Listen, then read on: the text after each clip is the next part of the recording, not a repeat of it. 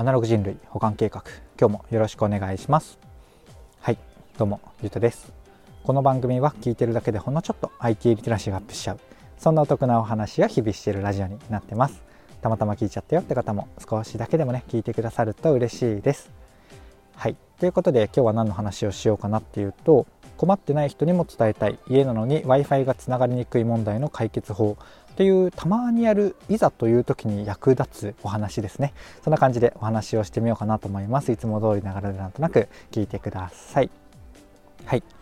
ということで早速本題に入って入っていきたいんですが、えーと、なんでこの話をしようかなと思ったかっていうとちょっとね僕がいつも見ているギズモードさんっていうメディアで取り上げられている記事があったしあのテレワークとかあのリモートワークが、えーと、だいぶね浸透して来ていく中でやっぱりねこれここで困ってる方ちょっと、ね、いらっしゃるんじゃないかなと思ったんですね。なのでちょっと今回はねサクッとになるのですが、えっとご紹介をしてみようかなと思います。はい。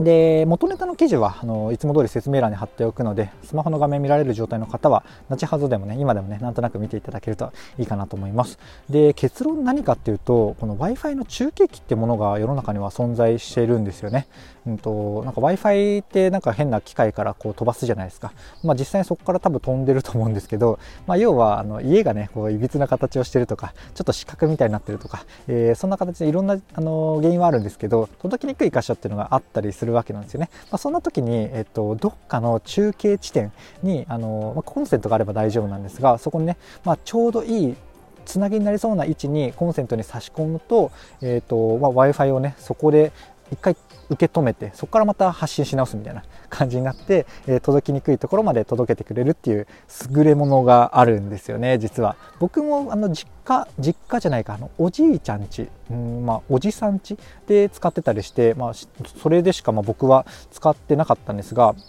まあね、まあ実家もそんな大きくないので、そんあの別に1階の Wi-Fi が2階に全然届きますし、困ってなかったんですけど、まあ、おじの家はね、結構なんか田舎で広くて、全然届かないみたいでね、中継機をしっかりと使ってましたね。で、中継機っていうとなんか難しそうじゃないですか。でもね、これめっちゃ簡単なんですよ。なんかね、Wi-Fi って結構パスワードでつなげるイメージかと思うんですが、この Wi-Fi 自体も、まあ結構昔からそうなんですけど、実はなんかワンタッチで、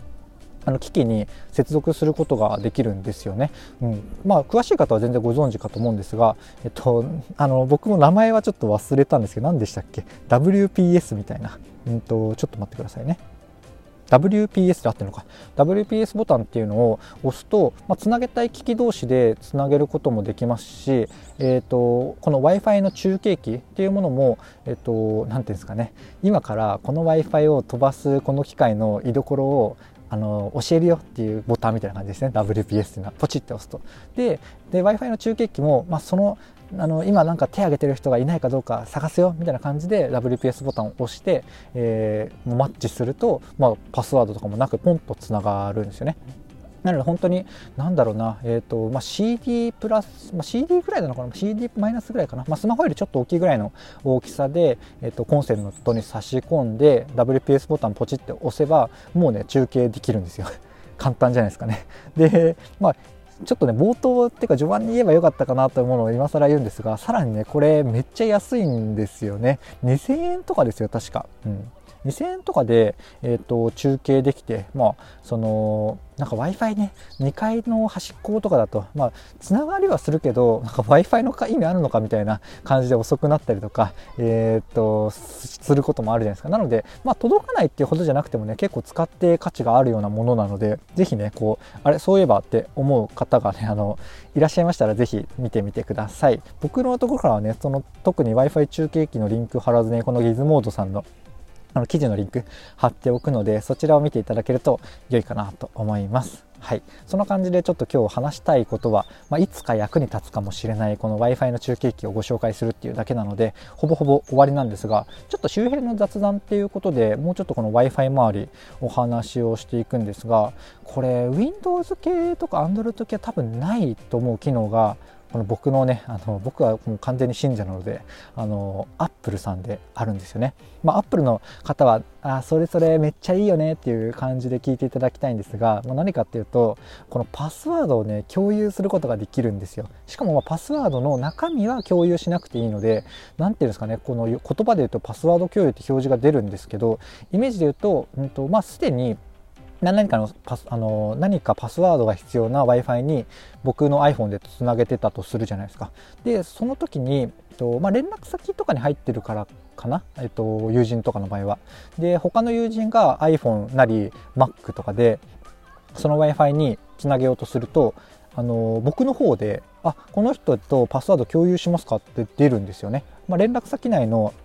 人だから安心してっていう感じだと思うんですけどあの要はあ、すいません、ちょっと。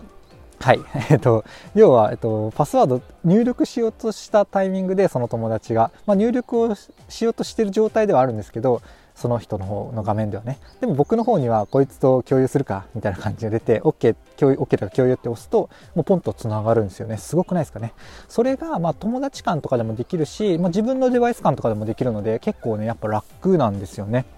なんかどっか行って、えっ、ー、と、Wi-Fi つなげようと思って、えっ、ー、と、まあ、iPhone でつなげるとするじゃないですか。でそうすると、僕とかね、iPad mini とか、えっ、ー、と、Mac とか、えっ、と、まあ、妻の iPhone とかね、いろいろあるんですけど、それがね、もうまとめて1個パスワード入力するともう全部つなげることができるっていう、そんな感じの機能があるんですよね。これなんか、もうすごい地味なんですけど、すんごい気に入ってます。なんか AirDrop ぐらい結構、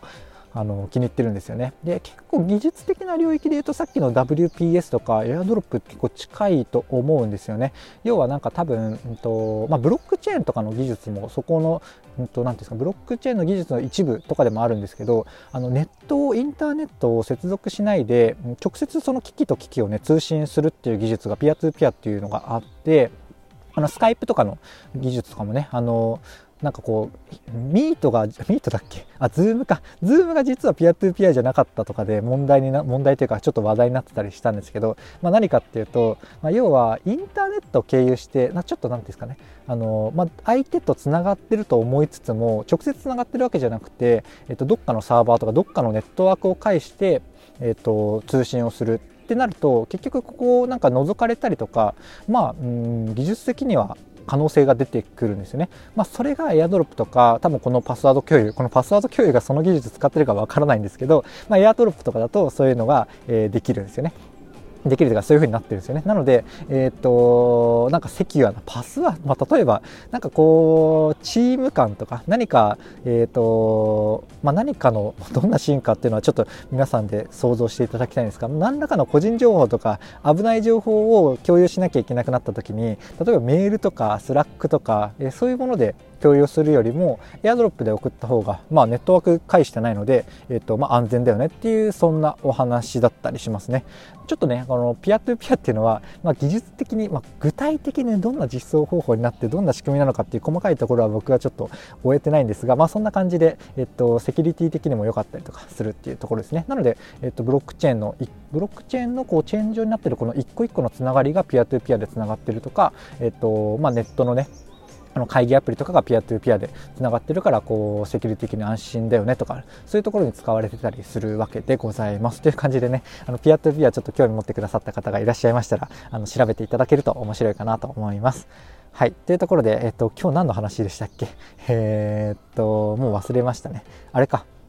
Wi-Fi の中継ルーターの話をメインに話そうと思ったんですが、後半もう完全にピアトゥピアになったっていう、そんな話の展開も僕の配信らしさということで、えっ、ー、と、心構えせずにあの急に始まったと思うんであのびっくりしたかと思うんですがこんな感じで僕の配信ではかなりねあのいろんなテーマにこう横断してというか、まあ、JK ばりに話が飛び飛び飛びになりながらもこういろんなお話ができたらっていうそんなゆるいあのゆるいチャンネルですね。はいこんな感じで、うん、今回の話は以上なんですがいかがでしたでしょうか？こんな感じでですね、僕の配信では Web とかアプリとかテクノロジー的なテーマを題材にしつつ、どちらかというとセットでお話しする僕の感想とか、えー、と妄想の話とか、周辺の知識、そちらがメインの番組となっております。ちょっとでもね、良かったかなとか、役に立つなとか、ちょっと追いつけなかったかもしれないけど、あのー、まあ、ちょっと追いつけるように、ちょっと頑張って聞いてみようかなみたいな、そんな何でもいいんですけど、そんな感じでね、あのー、まあ、全部の配信をあのしっかりまるっと聞こうっていう感じじゃなくてもいいと思うんですよ。なんとなく、まあ、でもただね、僕の希望としては、えっ、と、構えずになんとなくこう100本ノックみたいな感じで染みつけるような感じでなんとなくねあの聞き流すような感じ。まあ本当家族とか友達にもう一人こういう話がすごい好きなやつが増えてなんか無理やり聞かされているような感じでねそんなテンションで聞いていただけると個人的には嬉しいなと思ってます。なんかねこれ音声の良さって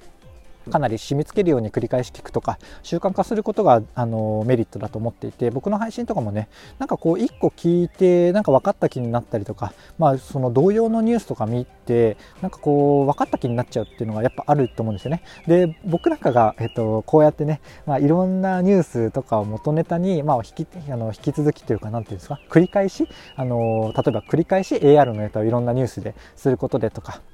まあ、そんな感じでね、あのだんだんとなんとなくあの理解度が含まるかなっていう、そんな感じでね、使っていただけると、個人的には嬉しいなと思って配信をしております。ちょっとね、番組紹介的なところをお話ししてしまって、ちょっと長くなっちゃったんですが、こんな感じで今回の配信は以上とさせていただきます。最後までお聴きいただきありがとうございました。ではまた。